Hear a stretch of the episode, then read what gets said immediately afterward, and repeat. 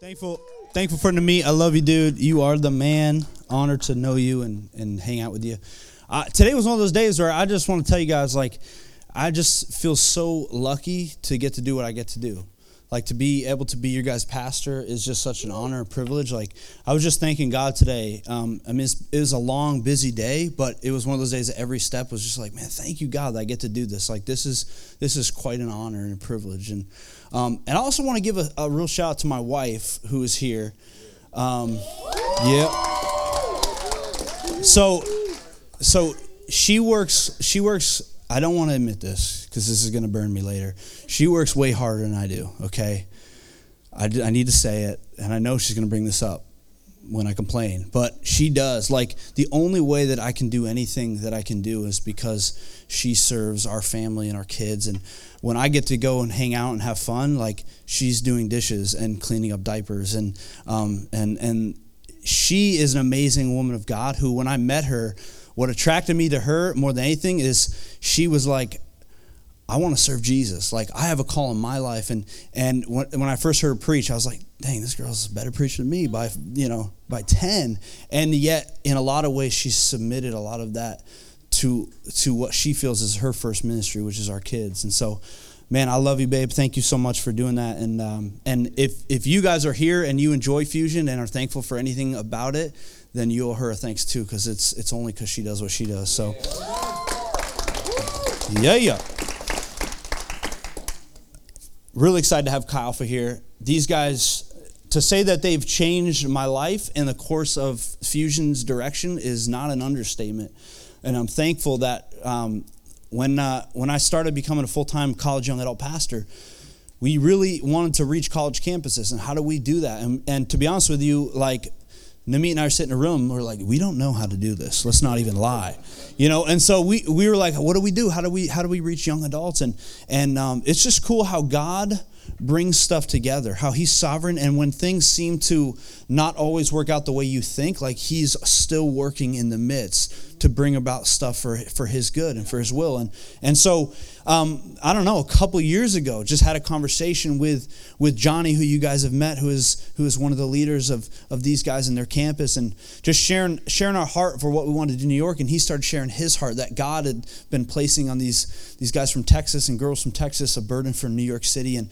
he's like, I got some people, and I think that's the first time he mentioned Craig's name to me, and Stephanie and Nick, and and so um, that just started something cool. And and you know, we were on the campus of NASA and trying to trying to break in there and figure out how to do it. And, and, and I think we learned a lot through there. And, and all that time, we're like, man, God, this seems so challenging. How do we do this? Little did we know that God was bringing teams of full-time missionaries to come here and and do this and that we can be a part of serving them and helping them and it, it, honestly like i'm confident is bigger and better than anything we could have dreamed so it's just cool to have you guys here thank you so much the the guys and girls from chi alpha man quite an honor um, in a second one of them is going to come and share a little bit of her story so but honor to have you guys thank you so much um, and and craig craig said he's learning from us but really we're learning from these guys so uh, it's, it's, it's really cool. Tonight I'm going to be, we're going to be continuing our Galatians series. And uh, I wanted to, uh, I want to talk a little bit about adoption. Have you ever been, like, have you ever had that moment where you really wanted to be, like, adopted onto a team? Anybody, or into, like, some sort of a club, like a cool, like, like there's a group of people and they're all, like, into something, and you're like, man, I really wish they would, like, adopt me into that. You know what I mean? Like, bring me in. Um, I remember like you ever grow up and and and like a bunch of people are playing basketball. I remember this. Some of you know of my dream to play in the NBA. That's everybody's dream. Still, it's still there. You know, I'm 32, five foot ten, uh, still carrying some holiday weight. But my dream of playing the NBA has not faded one ounce. Okay. But I remember as a young, you know, a young pudgy white kid from Vermont, not a lot of NBA stars come out of Vermont. That may be shocking to some of you. But I remember like the, you know, on the basketball court and everybody else is playing and you're like, man, I want to be one of the dudes. Like I want to be part of the team. I hope they adopt me into their into their basketball culture. And and they're picking everybody else and and and you're just not getting picked. You know what I mean? And then they're going down the line and you're you're like sizing up. You ever do this like you size up the other people? and you're like, dude, that guy's like 75. Like, he, there's no way he gets picked over me. You know what I mean? And they're like, that dude absolutely is not going to get picked over me. Like he, I don't even think he's here to play basketball, you know. And so you're you're like, all right, all right, I got a shot. And they're just and then and then one by one, you're getting passed over, right? And you're just like desperate, like, come on. Like, that was my story as, as, a, as a young person, like, desperate to be adopted into the squad. And I was thinking about this today as I was honoring my wife before and just overwhelmed by my love for her. Um, this happens in relationships. Like, we want to be adopted into a relationship. We want someone to choose us, because really that's what adoption is, right? And it's funny to me how sometimes, like, when you're in that dating relationship, you will kind of morph and do some stuff in order to um, to have a person choose you that maybe later on starts to fade okay and i was thinking about this today with my wife and, and i remember our very first valentine's day you remember this yeah see my my wife she liked to flip it. Normally, the guy is supposed to do all this great stuff for the woman, right? But she was like, no, I'm an independent woman. Like, I'm not going to be put into a mold. I'm going to do things my way. And so, my wife, for our very first Valentine's Day when we were dating, she shows up in my dorm room. Actually, no, you didn't even show up. You surprised me. I go into my dorm room, and there is a huge basket, okay? And in this basket, some of you will really appreciate this. In this basket is a whole lot of Reese peanut butter cups, okay? And I'm talking, which is my favorite, by the way. And I'm talking not just the straight milk chocolate. I'm talking white chocolate. I'm talking king size. Every variety, yes, every variety there was existed in that basket. And I was like, that's a good girl right there. Wow. then, like, I felt the love growing a little bit. You know what I'm saying? And then I, I look through, and there is two, I count them, two video games in this basket. Okay? I'm like, oh my goodness. Like, God did make a certain woman just for me. Like, this is incredible. Like, and and and I'm going through this, I'm like, wow, this is awesome. And here's here's a funny thing. Like, I, I loved it. It was amazing. But then when you get married, those very same things become hindrances. It's like, well, you play video games too much. You know what I mean? You're eating too much Reese peanut butter cups. And, and you realize it, it, it makes you laugh that sometimes, like when you're in that dating game, which some of you are there, um, some of you are not, and you hope to be there. Maybe tonight's your night. Um, there is this kind of desperate, desperate idea to be adopted. Even sometimes we do stuff where we're like, please choose me, please choose me, right? Tonight I want to talk about, about God's adoption of us and how different it is and how unique it is. And before I dive into the scripture, um, I, am going to invite somebody to come up and share her story. Because last night I had the whole Chi crew there at our house, and um, and uh, and they were kind of going around the table and sharing their story about what Jesus did in their life. And and Veronica was going to come in a second. She was sharing her story, and it was like as she's telling it, it was amazing. I'm, the Holy Spirit's just like, it was exactly in line with what my, my sermon was about tonight. So I, I just like, hey, can you share tomorrow? She's like, yes. So I want her to come now and share, share with you guys kind of her testimony, how she came to faith in Christ and doing what she's doing. So can we give it up for the one and only Veronica? And a little known fact about her, she is a Mexican American who plays the drums. Yeah. I do. Okay. yeah, that's cool to drum set. Anyways, um, yeah, I'm from Texas, um, in, in Alpha. This is my uh, last semester here, or I guess in, at school, university. Um, so I guess just to get started, well, um, I grew up not in a Christian home and um, I had a lot of um, anxiety and depression, and it's like it runs through my family. It's like biological, and which I didn't find out till later, but um, that'd have been good to know. But uh, as I as I got older, I just noticed they start to get worse and worse. And um, when I was in high school, I started having panic attacks, and um, it was just like really like debilitating. And and um, you know, I did become a Christian when I was in high school, but I still didn't know what it meant to really trust the Lord, and so I still like suffered with my anxiety and my depression, and um, it just escalated even into college. And um, my first semester, um, going into college, I joined Chi Alpha, and um, I met you know a ton of incredible people, but I still um, was struggling with you know all of this anxiety and depression and um, basically just after a couple, uh, even into my second year in Chi Alpha, um, it got to the the worst that it had ever gotten.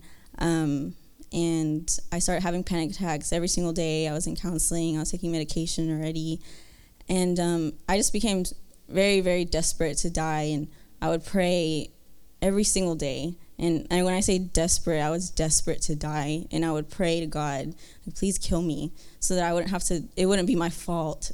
It wouldn't. I, w- I wouldn't have to. Someone wouldn't have to tell my parents, you know, that that I chose to kill myself, you know. But, um, and you know, so you know, when people say, you know, God doesn't answer all your prayers, you know, sometimes it's for a better reason.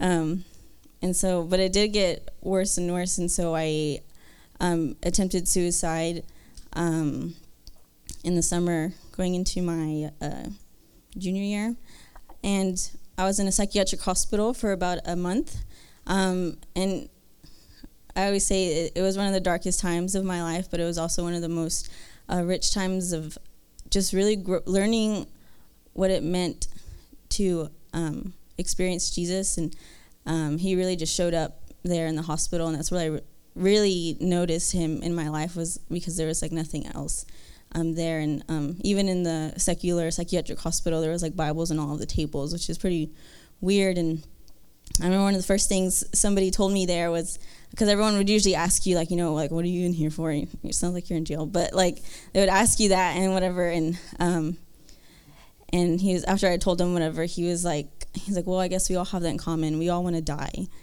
And it was just kind of you know you don't that's not something you hear normally and stuff. And um and so that was just a whole other process and um after i'd gotten out of the hospital um my small group leader really um, was there for me, and she, her name's Sabra, and um, she would pray with me, and she would always be texting me, and um, just really trying to do whatever she could to help me. And but it's still hard, you know, when someone's trying to help you, but you still don't trust God because you know there's really only so much when when your mind is totally somewhere else, or when your heart is really not into it.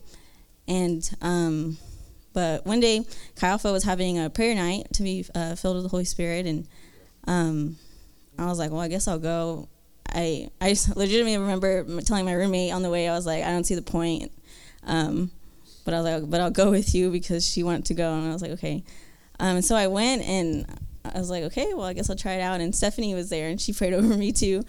Um, and uh, that night, I just remember the Lord telling me so clearly that, um, like, if like if you really want like this peace and joy, then like you have got to let go of of these disorders and, and making them your identity. Um, because I had for years told myself like, you know, well, this is who I am. You know, it runs in my family. This is how this is how he made me. This is the way that I'm supposed to be for the rest of my life. And the counselors will always tell you, um, you'll never get rid of the. And, and I'm also a psychology major, and they tell you you'll never get rid of a disorder. You just learn how to cope with it over the years. Um, but I was like, okay, well, he's telling. I knew like for sure, like he's telling me that I need to like lay this down. And so that night, I just surrendered everything to him, and I just remember feeling just like this peace that I had never felt before, and like this joy. And I remember I was just like smiling because it just it was really just like overwhelming, you know. And uh, and um, but after a couple of um, weeks, I noticed that I I still I was feeling that peace and that joy, and um, I wasn't feeling anxious or depressed anymore. And so like that was weird from feeling it literally constantly every single day for it to be literally just stopped. And um, after in less than a month, I was well after I got out of the hospital, I was taking seven medications every single day for like mood, anxiety, so I could sleep, whatever. Um, but in less than a month, I was off all of the medicine. Um, I didn't have to go to counseling anymore. And um, now it's been almost two years, and I haven't had even a second of any anxiety or depression. It just disappeared. so.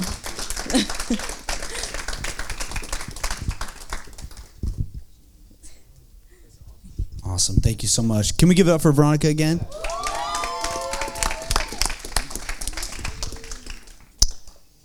Man, what amazing, uh, amazing story! And I'm gonna, I'm gonna touch on her story a little bit tonight as we dive in. So we're gonna, we're gonna jump into our Galatians series in the book of Galatians, chapter four, starting at verse four. So we'll have it on the screen if you are a sinner and didn't bring your Bible. No, I'm just kidding. Um, uh, we're, we will have it on screen for you guys. So if we want to throw it up there, but Galatians chapter four, verse four. I'm gonna read it. Then I'm gonna pray for us tonight, and then we're gonna jump in. So if you're with me. Let me hear you say, Go, Veronica. Boom. That was powerful. That was powerful. All right, Galatians 4 4 says, I mean that the heir, as long as he is a child, is no different from a slave. Though he is the owner of everything, but he is under guardians and managers until the date set by his father. In the same way, we also, when we were children, were enslaved to the elementary principles of the world. But when the fullness of time had come, God sent forth his Son, born of a woman, born under the law, to redeem those who were under the law, so that we might receive adoption as sons. And because you are sons, God has sent the Spirit of his Son into our hearts, crying, Abba, Father. So you are no longer a slave, but a son, and if a son, then an heir through God. Let's pray. Lord, thank you tonight for the opportunity to open up your word, to be with. Uh, to be with family here, God, and, and to learn more about you. I pray tonight that as we look at this uh, passage in Galatians, that we would open our heart. If there's those here who have no faith in Jesus at all, that maybe tonight they would be open to uh, listen and willing to say, maybe there's a God out there, maybe He'll speak to me tonight. God, there's those that are in um, some other level of faith, maybe they've been in the church for years, I pray that we would also be open and say, Would you speak to our hearts tonight as well and do something different? And so uh, we, we thank you. We thank you for the message that we have been adopted by you as sons and daughters of God. And I pray that we would live that out every day. In your name we pray. Amen. Amen. All right. So we're talking about adoption today. And here's what I think actually, as we look at this passage, there's two aspects to adoption that we're going to hit on and focus on that really jump out at us. Two parts to the reality that you and I have been adopted by God. When we put our faith in Jesus, we are called sons and daughters of God. And there's two parts to that. And the first one is the Son, the second is the Spirit. So we're going to talk about this tonight the Son and the Spirit. And the first thing, is, which is the Son, it's really interesting in this passage. If you guys haven't been with us, we've been going through Galatians, and we like to do series through books of the Bible so that we can really understand what a whole book is saying as we journey through it. And uh, if you haven't been with us, Paul, who's the writer of Galatians, he's writing to the church of Galatia, and he's kind of talking to them about this idea of remembering the gospel. And the gospel is, right, that um, through faith in Jesus and his work on the cross, that we're no longer sinners, but he rescued us. And now we, uh, we are forgiven, but not only forgiven, we have been given a new identity because of the work of Christ. And what's happening within the church is there are Jewish believers who believed it was Jesus, plus you had to follow the Mosaic law and you had to be circumcised. And so all of these, uh, these believers in Galatia are kind of been getting confused and they're starting to believe, well, maybe Jesus is not enough. Maybe I also have to do this other stuff. And so Paul is writing to them and encouraging them and challenging them. And he gets to this point in, in chapter 4 and he begins to give them, them this analogy of, of an heir right? And he talks to them about this and he says he says that an heir as long as his child is no different from a slave. And what he's talking about in the beginning of this section is he's talking about the nation of israel. And he's going hey through the whole history of the nation of israel right they were an heir to a promise or a blessing or a kingdom. But they were like children and in that culture, uh, we don't really have this today because this doesn't really resonate. But in, in ancient culture, in this culture, the idea of an heir was very prominent. Like if you were if you were a, a, a family, you would have a son who would be the heir to your family name, but also all of your possessions, all of your stuff, they would pass it on. And, and that was a huge thing at that time. It was all about who your heir was. And, and so the nation of Israel, right, he says, you guys were the heir to a great blessing, a great promise, but you were like a child. In that, in that culture, a child, even though they were an heir, and one day would have all the rights and blessings of the inheritance, as a child, they didn't have any of those. They were protected by someone who would uh, counsel them, someone who would oversee them. Even if a parent died in that culture and a young person was, you know, was at a young age, there would be someone who would come in and kind of be their guardian for a while. And so he says, You were still, as a child, you were like a slave. You were like any other slave in the house, where even though you're an heir, you didn't get to practice the rights of an heir until at one day the full knowledge would come to reality. And, and Paul's talking about Jesus. So he's challenging this, this Jewish congregation in the church of Galatia, and he's reminding them about the nation of Israel. And how, and, and for us guys, if you, as you read the Old Testament, the entire Old Testament is a picture pointing to Jesus. It's, it's, a, it's a collection not of disconnected stories, but of one big story that culminates with Christ. And, and so, so he's talking to Israel, right? And he's saying this to them. And, and, and it resonates with them more than it does with us because he gets to the point and he says, Now through Christ, we've been adopted. In ancient culture, you adoption was very much a practice. See, for some people, if you couldn't have an heir, like if you're a wealthy family and you didn't have an heir, what you could do, you could actually adopt an heir to your to to all that you had. And here's what's amazing as I started doing some research on this, what's amazing about it in that culture is when you adopted an heir, what it really meant was they were renamed. They were given a new identity. So any debts that they had were erased. Who they were before their adoption was gone. All, all the blessings, all of the rights, all of the, all the responsibilities, all of the good things that um, that the father had when he adopted the heir was now given to the heir. And it didn't matter who they were before. It didn't matter their life, their, what they had done, how, how much or how little they had. Did, none of that mattered. All of a sudden, it was like they were made new. They were given a new identity. They were chosen and adopted and brought into a new family. And it also meant that they had all the responsibilities now to honor the father to submit to the Father. Now the authority of the Father uh, was over them. And so in, it's this beautiful picture of adoption. And Paul is challenging them and he goes, Man, do you guys realize that that is what Jesus secured for you? He secured that for you. Like you were, you were the slave who had nothing, who had no inheritance, and Jesus goes to the cross gives up all that he deserves, all of his inheritance, to make you worthy, so that now when you put your faith in him, God sees the work of Christ, the perfect righteousness of Christ, not your sin and all your junk, right? So he makes you worthy so that now you can be called an heir and, and get to inherit all the blessings of the kingdom of God.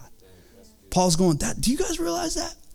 Now, for the nation of Israel, have you ever had a moment in your life where um, you anticipated something and then when it happened it was not as great as you anticipated. Anybody been to chick-fil-a? No i'm, just, I'm sorry i know that's bad i know. I just made some enemies in here. I just made some enemies but i'm sorry it's overhyped okay? I'm, I'm just but no uh, yeah. I uh, that that is true of movies though. Isn't it true of movies and sometimes restaurants? Like you ever had somebody just hype up a movie so much and then you go and your expectations are like a 12 out of 10 and you go and you're like eh it was all right.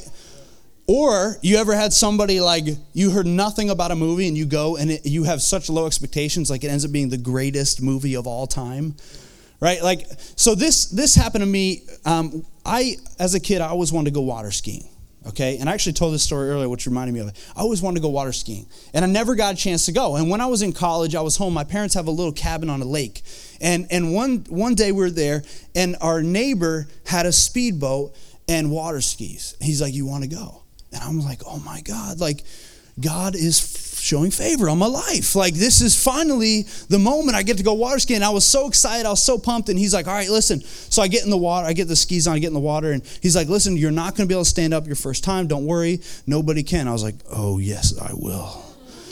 I was like, I will stand up the first time.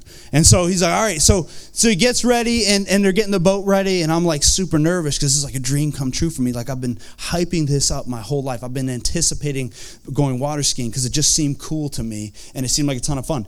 And he takes off and all all of my strength, I, I I I was able to stand up. And I'm like, yes! You know what I mean? Like I had a Lion King moment out there where I wasn't holding up a, a baby, I was just holding myself up. You know what I mean? Like I'm the greatest water skier in the world. And so so I'm going, but at this point he's only going straight, which by the way doesn't take much skill to just stay standing when someone's going straight in water skis. But um, but then he makes like a first turn, and as soon as he as soon as he makes the first turn, I just bail, right? And when I fall, my left water ski flies off my foot, and it hits the my right foot's ankle. And I pick my, so I'm sitting in the water, and I, I can just feel like something's not right with my, my right ankle. And so I pick my foot up, and my ankle looked like a chainsaw had hit it. Like it was mangled and just like, I'm like, oh, that's not good. Like, I don't know if you ever had an injury like that. You're like, yeah, that's kind of gross to look at. Um, and so they got me up. I was gushing blood. They rushed me to the hospital. I get there and the doctor uh, they end up sewing me up and he was like if you had if you had cut any more you would have severed your Achilles tendon like the my left ski flew off and sliced my right ankle so bad. And he's like dude this looks like you you did a chainsaw accident on your leg. Like this is really bad. And so so it was one of those moments where i was like man i really hyped this up. And uh, i was only up there for like two seconds and it wasn't that great. It really was not. And uh, and and and Israel has one of those moments. Like they have a water skiing moment, okay? Where Israel had for their entire history had been anticipating something that when it happened, they did not realize the greatness of it. So Israel in, in 2 Samuel, you guys know the story of King David. We talked about David before. In 2 Samuel, right, um, the prophet Nathan comes to David and he says these words. I'm going to read them to you. He says, He shall build a house for my name, and I will establish the throne of his kingdom forever. I will be to him a father, he shall be to me a son. And when he commits iniquity, I will discipline him with the rod of men, with the stripes of the sons of men. But my steadfast love will not depart from him as I took it from Saul, whom I put away from uh, before you. You and your house and your kingdom shall be made sure, listen to this, forever before me. Your throne shall be established forever. In accordance with these words, in accordance with all the vision, Nathan spoke to David. So David is this king. Nathan the prophet comes to him and he says, Hey, through your lineage, I'm going to establish a kingdom that will last forever. He makes a covenant with David.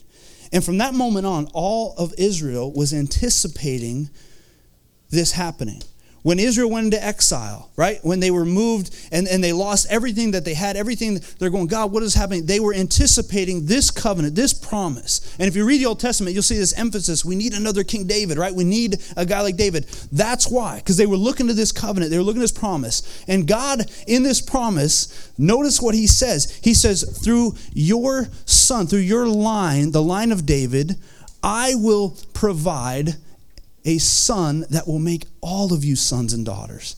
Like he, that's what he's saying. I'm going to establish your line and, and your kingdom forever. Now, what David maybe had a, a picture of, but not completely, was that Jesus was born of the line of David. That's why when you open up the Gospel of Matthew, he gives his whole, whole genealogy, right? Jesus was born of the line of David, and Jesus, who comes as God's son, plays the role of the perfect son, right? He submits to the Father as the perfect son and does what none of us can so that you and I can be made sons and daughters. It's an amazing story, and it's the fulfillment of this covenant that was made back then. The problem is the nation of Israel had been anticipating for something so long, and when it happened, it wasn't what they thought it would be. They thought Jesus was going to come and take over Rome and, and kick out the Romans and establish this great, mighty, powerful army. And when he didn't, they were like, oh, that's it. Like they had a water skiing moment and they missed out on the beauty of what actually had happened. And Paul is saying to them, Do you guys realize, like, the covenant has been fulfilled? Jesus on the cross secured your identity, your adoption. He was a perfect son so that you could be made a son. Do you realize that? And, he, and he's saying this to them, to this, this reality. It's a beautiful story of adoption. And before we move on to the next point, I actually have. So my dad, for 21 years, ran a, a Christian foster care agency where we would take kids from the he'd take kids from the state that were in fo- uh, foster care, and they would put them and pair them up with Christian homes, trying to get them adopted. And so I have two, I have three sisters, two younger ones who are both adopted, and and uh, and what I realized, here's what I realized about adoption, because adoption is beautiful because it's choosing somebody to be a part of your family, right? That's what it is. Like when you just have kids, you don't get to choose what kids you're going to have or what they're like. When, some of you guys know you have brothers and sisters. Like, you don't get to choose your brother or sister, you don't get to choose your family except when you adopt. Then you are saying, I choose you to be a part of me. I choose to give you new identity. But you know what? Here's the reality I realized like, when you choose to adopt in a family, everyone who makes that choice, like the other ones, have to submit and lose some things. So, from I have an older sister. Her and I are biological. Um, we were born from my parents, and our two younger were adopted. When we adopted our two younger sisters, my older sister and I had to sacrifice some things in order to adopt them in. Now, to a whole nother level, to a whole nother extreme, Jesus sacrificed everything. He on the cross, right? He was he severed his relationship with the Father so that you and I could be brought into relationship. It's the most beautiful picture of him choosing you, of adoption. He looked down on you and go, I want them, and I'll give up everything for them. That's the work of the gospel. And what, what Paul is trying to say to them is do you realize, man, you're adopted, and that adoption is a work of the Son. But the second thing he says is this also the work of the Spirit. So he goes on and, and, he, and he says, Because you are sons, God has sent his Spirit of his Son into our hearts, crying, Abba, Father. Now, those words, Abba, Father, uh, for you may mean nothing, but in the Greek, what those words are, they really portray a, a child crying out to a father, a daddy. It really is saying, Daddy God. And it's this beautiful portrayal of just love and just feeling loved and just going, man, there's nothing I can't ask of you. Like, God, you're amazing. You know what I mean? And kids are like, kids are like that. It's a blessing to have children because you realize some things about God's word that are hard to know if you don't have kids. And, and kids, they're not afraid to ask you for whatever they want. You know what I mean? Like they just assume uh, they're not uh, really afraid of rejection. They're just like, I want chocolate. You know, I want this. I want. You're like, I want to watch the troll movie for the 900th time. You know what I mean? And and so in those words, what Paul says to Abba Father, it's like that. It's going to God and just saying, Man, you're my daddy. Like, I know there's nothing that you would hold from me. Like, I just love you. I trust you. I believe in you. And so Paul is saying, It's not, listen, Paul's saying, the work of adoption is not just the truth of what the Son did, but it's the Spirit of the Son, the Holy Spirit, creating in our hearts the reality of that truth that changes our relationship with God, changes actually how we feel about Him and express our love towards Him. Sinclair Ferguson, who's a, a, a well known theologian, pastor, he talks on this passage and he, he says there's something startling. There's a startling connection between this passage and the prodigal son. And we, we watched a little video at the beginning about the, the story of the, the parable of the prodigal son. And the prodigal son, he says, there's this parable that Jesus tells, and most people miss one of the major points of that story. In fact, they misinterpret the parable. And in the parable, you guys probably heard it, right? The, there's this father, and the younger son comes, and he's like, "I want my inheritance," which basically means like, "I wish you were dead, and I want my money." And so he, he, the father gives it to him. He goes and he starts living crazy and sleeping around and partying and drinking. And before he know, he spends all his money. Some of you, that's basically your college experience.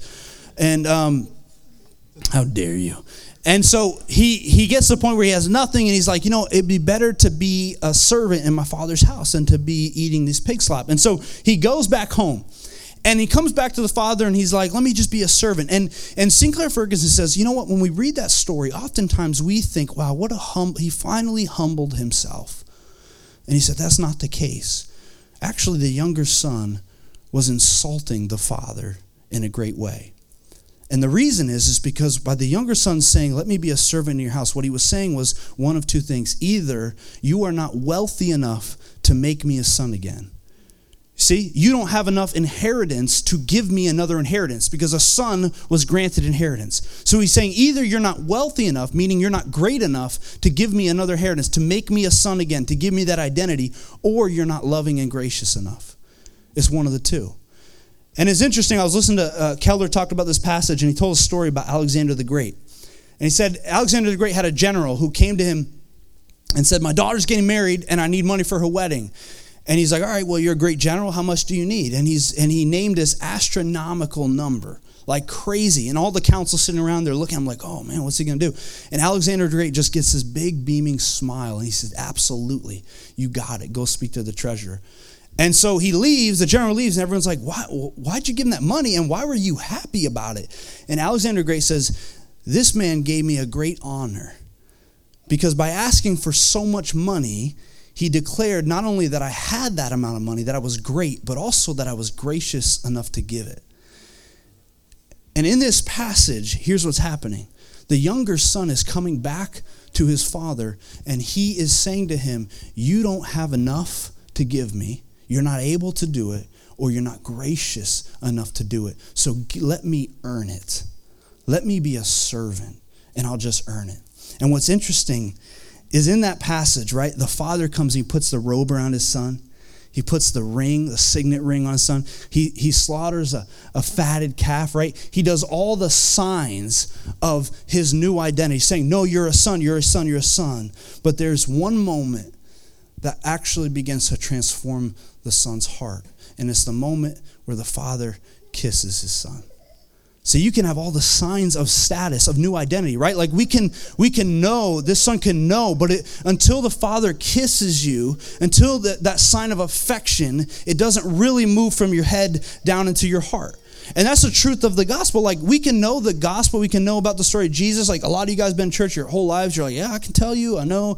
Yeah, Jesus died. Like it's great. I've heard this sermon every week, Pastor Jared. But it doesn't melt us right? It doesn't move from knowledge into an experience that transforms us. And as Veronica was sharing, like she knew about Jesus, but it wasn't until she had a moment, an encounter with the Holy Spirit, where the truth of what Jesus did for her, the new identity he had secured for her, actually began to feel right and true in her heart. And it began to transform her. See, you and I, here's the truth like, our biggest problem is we don't actually believe we're adopted. We don't. We're like the younger son who comes back and, and we got the robe on, we got the ring. God's telling us, no, man, I've forgiven you. Like you, you don't need to earn it back. I've got enough inheritance. I, I, I'm gracious enough. I want to give you everything. And we're like, eh, I don't know. And, and we say we believe it. Like some of you are never not like, I believe that. But the reality of our lives prove we don't. See, if you really believed in your new identity, why do we spend so much time worrying about what other people think about us? All of us. Like, why? It's because we don't believe it. Why do we spend so much time, right, focusing on, on, on, on pursuing stuff that we know won't satisfy, but deep down we kind of feel like it will, so we keep chasing it? Why, when we sin, do we try to avoid God or other Christians for days on end so we feel like maybe we can punish ourselves enough or beat ourselves up enough? Why? Because you don't really believe you're a son or daughter. That's why right? Why why do we uh, why do we find ourselves riddled with fear and anxiety about circumstances that are to come and what's going to happen what's going to play out? Because we don't really believe we're a son and daughter. Like the truth is our greatest our greatest struggle is believing that we're adopted believing that we have an identity. And what paul is saying to them in this moment is he's saying what you need what you need is not just the truth of what Jesus did, that he secured it, but you need the work of the Spirit of Jesus, the Holy Spirit, to be in you and to make that truth real. You need an encounter. You and I need a kiss from God. That's what we need. All of us. We need that to make it real. Uh, I, my two younger sisters, I told you, were adopted. My youngest sister, her name is Cheyenne. She came to live with us when she was two years old, two and three. Horrible situation, abuse. Um, they were abandoned. They were just terrible situation. When she came to live with us, we would go around the house and we started finding food, hidden food all over the place. And what we finally realized it was her, a two-year-old girl. And what she what she was doing is she never she had gotten used to never knowing when her next meal would come. So she would stash food away so that if her meal didn't come, she could go and get food as a two-year-old. And so when we brought her into our house, she now was in a loving home where she could have unlimited food, unlimited drink, right? She was always taken care of, always protected. But for months and months and months, we continued to find food uh, stashed around the house. And it, the reality for us is how do we know when she finally felt safe, when she finally felt loved? It was the moment that we stopped finding food being hidden. See, she her status was secure. Like she was a part of the Berry family. She was no longer in that situation. She was no longer a slave to abuse, a slave to all that stuff. Her status was secure, but the reality of her status hadn't penetrated her heart. It took months of realizing that she needed to encounter love, not just hear, but experience it and encounter it. Man, you and I are the same way. Like we are hiding spiritual food all over in our lives, trying to protect ourselves, trying to line ourselves up, going like, I don't know, I'm going to do this, I'm going to make this happen, right? Like I need to get into the best schools and get the best grades, and I got to get the best job and to get the right boyfriend or girl. Like I got to line all my life because I can't trust God. Like, we're all doing it, man, all the time. And God is saying, Do you realize who you are? Man, God is God is pouring his spirit out on us, guys, and he wants you to encounter him. He wants you to have a kiss from your father to realize that what Jesus did for you, he wants to make real in you. That is the work of the Holy Spirit. Anthony, you can come now. We're gonna come, we're gonna close this uh, land this plane come to a close. Here's my here's my fear for our group. Like as your pastor, here's what I realize. You guys know um, if you've been around, like I really value uh, intellectualism, I value studying, I value theology and apologetics, all that stuff, and that stuff matters and it's important. But here's my fear for our group is if we if we are so afraid of any sort of emotionalism, right? We're so afraid of any sort of anything like that. We can miss out on having genuine encounters with the Holy Spirit in our life. And we can know something intellectually, we can know something is true, but we don't actually believe it because it's never moved deep inside of us. And my fear is that that can become the culture of, of fusion, the culture of all of our lives. And, and the Holy Spirit is going, man, I want to move in you. I want to I want to I want to just pour out my love on you. And the Father is going, man, I want to give you the robe. Like I'm giving you the ring. I'm giving you all that. And I just want to have an encounter with you. I want I want to make you feel loved. And we're afraid, right? Or we're worried about what's going to happen or what's going to look like. Or maybe I'll be out of control. Maybe I won't know what to do. And because of that, Jesus never really melts our hearts my my son my son Judah, who's who's amazing, right? He when he's being corrected or when he's in trouble, you know what he often will do? In the middle of correction, he'll come running at me and say, Hug me, hug me, hug me, as he's crying. Hug me, hug me, hug me. And you know what he's doing? He's saying, I want to be reminded of your love in that moment. And we're always like, man, listen, even if we correct you, it doesn't mean we don't love you. We still love you.